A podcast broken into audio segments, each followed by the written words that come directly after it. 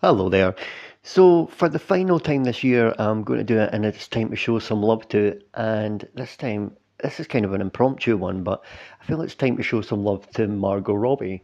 Now, the reason why this is kind of impromptu is if you've seen just this weekend, past weekend, Christmas, Christmas weekend, Babylon, her new film came out in America and completely tanked at the box office. Just just did really bad numbers. And to be fair, Uh, it's the second film she's had this year that's absolutely tanked, and but because you know Amsterdam did a couple of months earlier. The thing is, right, she seems to be getting the the sole blame for this, and a phrase that's being thrown around at the moment is that she's box office poison. And it almost seems like people are taking a great deal of glee in this, as if they've had it in for her, and they're actually really taking a lot of glee, and they really want to try and just absolutely hammer it home and just I don't know they've just completely turned on her for some reason, and it, I do think it's kind of ludicrous because. Well, there's other people in this. Notice how Brad Pitt isn't get, taking any of the blame, and neither he should.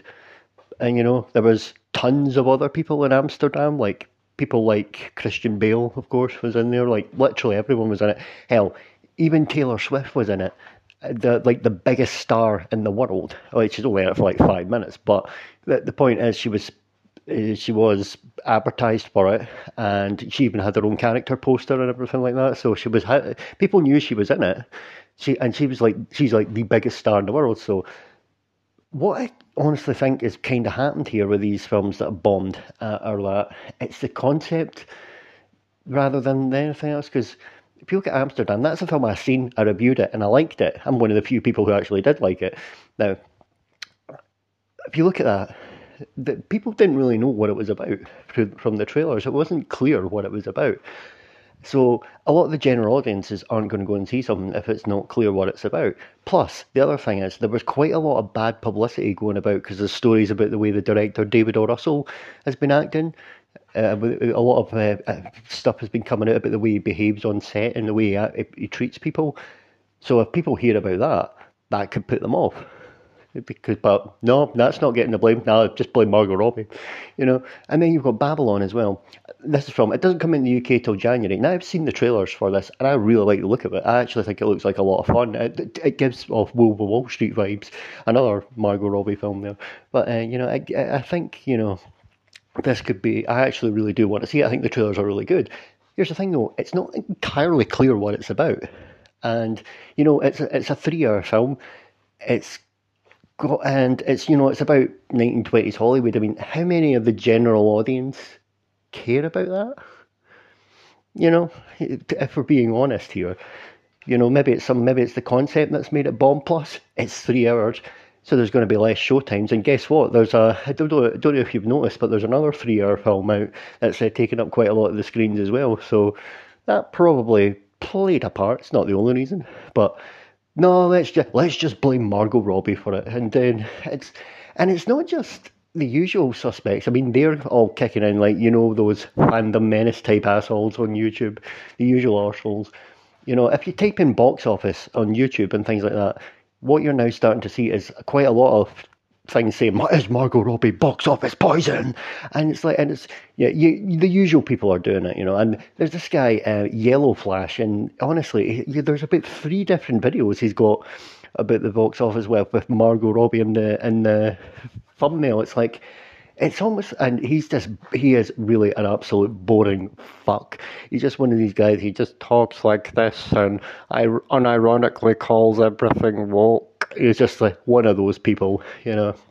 It's like, did did he used to go to high school or something like that with a hot blonde Australian chick that looked like Margot Robbie who just either took the piss out of him or rejected him because he seems to he seems to be pretty obsessed with uh, having go having a go at her.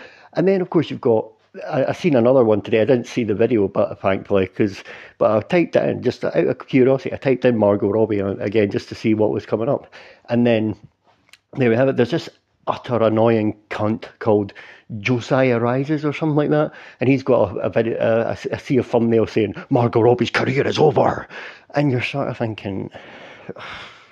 Uh, how, how obsessed can you be? Because he's another one of these guys, calls everything woke. He's got an annoying, and he talks in annoying voice like this, and you're just like, and he is a literal. I've had the misfortune of seeing some of these videos before, and he is a literal neck beard.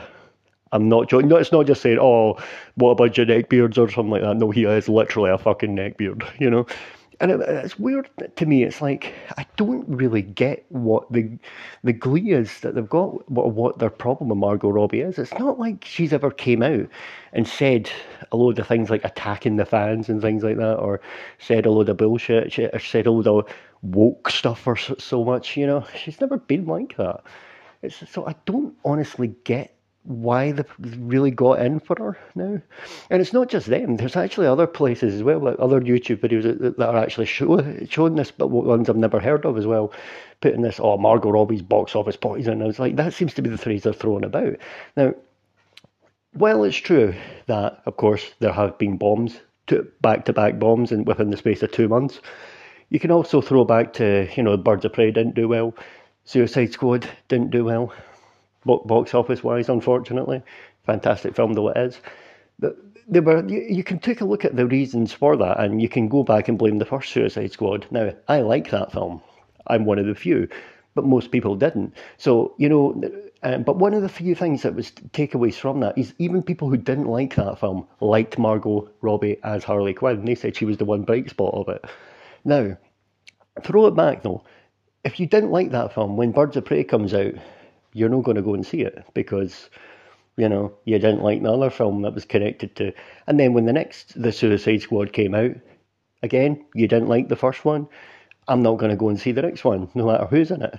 That's that's just the way of thumb. That's just the way it is. And you know, chances are though, if you if you did another Suicide Squad after this one, it would actually do well because people seen it who who did see it liked it. Word got round. And then chances are, another, or another Harley Quinn film or whatever, it would probably do a lot better. Chances are, because now you've got the momentum from that film because people have seen it, liked it. Take a look at Peacemaker, for example. That was a spin off from that and actually became successful because people got round to seeing the Suicide Squad, heard of it was good, checked out Peacemaker, and now you're back on track. So, there you go. That's just a thought there. So, but the whole thing about, and the other thing to talk about with Margot's box office, right, right. I'll say this as a Margot Robbie fan and everything like that, I absolutely love her. She's brilliant. I will admit this. Her name on her, on its own is not a box office draw because the numbers don't lie. Let's be real, the numbers do not lie. However, not many people are these days. Come on, let's be honest. I, remember Brad Pitt's in this film, one of the biggest stars in the world of the last 30 years you know, and he shouldn't be taking any blame for it as well. So let's. By the way, Tobey Maguire's in this film as well. I remember a year ago, everyone was desperate to see Tobey Maguire. Everyone was like, "Oh yeah, Tobey, we love it," and it was amazing. Everyone loved Tobey Maguire, and now he's in another film after that, and they they don't go, they don't care. You know, see the thing is, it's not so much the stars that drive the films; it's the concepts, it's the it's the or franchises. We'll get to that in a minute. By the way, we'll get to the next one because. And I was trying to think if you know, these people saying, oh, Margot Robbie box office poison, like all these fucking stupid YouTubers. Just remember one thing. One week ago, if you typed in box office on YouTube, these same people were making countless videos saying, Avatar 2 underperforms, Avatar 2 flops. One week later, it's already made a billion dollars, and they've and they've shut up about that. So they went on to the next thing, almost as if they're trying to deflect away from that. You, you hope that people don't realise how stupid they are. You see where I'm getting? You see where I'm coming from with this?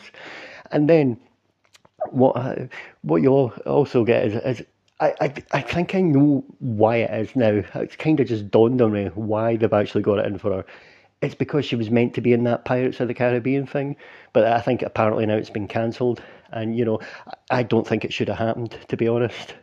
I, I said that a few months ago. I said, I said that you don't do Pirates of the Caribbean without Johnny Depp. You know, you just can't. It, it's going to fail no matter who you put in it. Man, woman, doesn't matter. It's going to fail. Public doesn't want it. Now, I think that's what's rubbed them the wrong way because they knew that it was going to be a woman in a Pirates of the Caribbean, and of course it'll be woke and all that. So, you know, I think that's why they're now they've now started to turn their attention on her. Now, it makes a change though from them picking on Brie Larson constantly. But you know, the other thing though, you talk about they'll probably say that Margot Robbie's woke and things like that. A couple of years ago, or nearly three years ago now, when Birds of Prey was due to be released, she did a an interview you know, with WWE's Alexa Bliss, right? And it was a great little interview. It was fantastic. Loved it. And you know, Margot in the film says, in the interview says, this is a great film for guys and women and guys to go and see. She wasn't sitting there being a complete shrill feminist saying, "Oh yes, this is just for women, women in action films. Yes, women. Uh, yeah, this is a great film for women to see." No, he was saying, she was saying, this is a film for women and guys to see and go enjoy. And she was right. I enjoyed it, but you know, it's my it's my cup of tea. It's not going to be everyone else's. That's fine. But she was actually just saying it's for everyone. She wasn't pushing away the guys and things like that, which some people do in those things. I mean, I could understand almost them having glee if, say, Jennifer Lawrence had uh, comes out and ha- has an absolute box office bomb. I could sort of understand it because she comes across as quite unlikable. She really does because. He, and with her saying things like, "Well, in the Hunger Games, it was the first time a, a woman was in an action film." You're like, "What? what?" You know, Ellen Ripley says hello. You know, but uh, you know, uh, but that was and and that actually wasn't. I, I wondered when I seen it in, in print, was that taken out of context? Then I seen the clip and it's like, no, she actually did say that. You're just like, oh fuck's sake, oh dear. Anyway. I, I, digress. But you know, Margot Robbie doesn't say things like that. It's not like she comes out saying, "Yeah, we don't want white men in films and things like that." She doesn't say shit like that. She's actually quite laid back. She doesn't play politics as well. She's not out there telling you who to vote for things like that. I've never heard her do anything like that. You know, she's just she's just quite charming and everything like that. She comes across so well in interviews and things. So always smiling, always happy, never dissing anyone or anything or preaching to you. But it's a weird one why they went after. I think it's because of the Pirates of the Caribbean thing, and to be fair, uh, you know, whatever. But it's a strange one though. But speaking of which, though, as I say, it's more concepts and franchises itself than the stars itself. Barbie in July. Let's see how this goes because all the buzz of this is really positive so far. All I've seen is people saying that they're quite excited for this film. And the, the teaser trailer got a great reception and everything like that. So I'll say one thing if this fails, if that does do badly at the box office, then there's a problem. However, I don't think it will. I think if the momentum of this keeps up, it would actually this film could actually be very successful and launch up. And there you go. Even if say Margot's doing her her other films like the the more Oscar bait type films, and then this really takes off and actually does make a lot. If this makes a lot of money, you can be guaranteed this is a franchise now. They're going to do more of these. So she could have her own, literally her own franchise. And if she still does Harley Quinn I don't know what's going to be happening with that, with the whole James Gunn DC thing. Hopefully, it keeps her on that.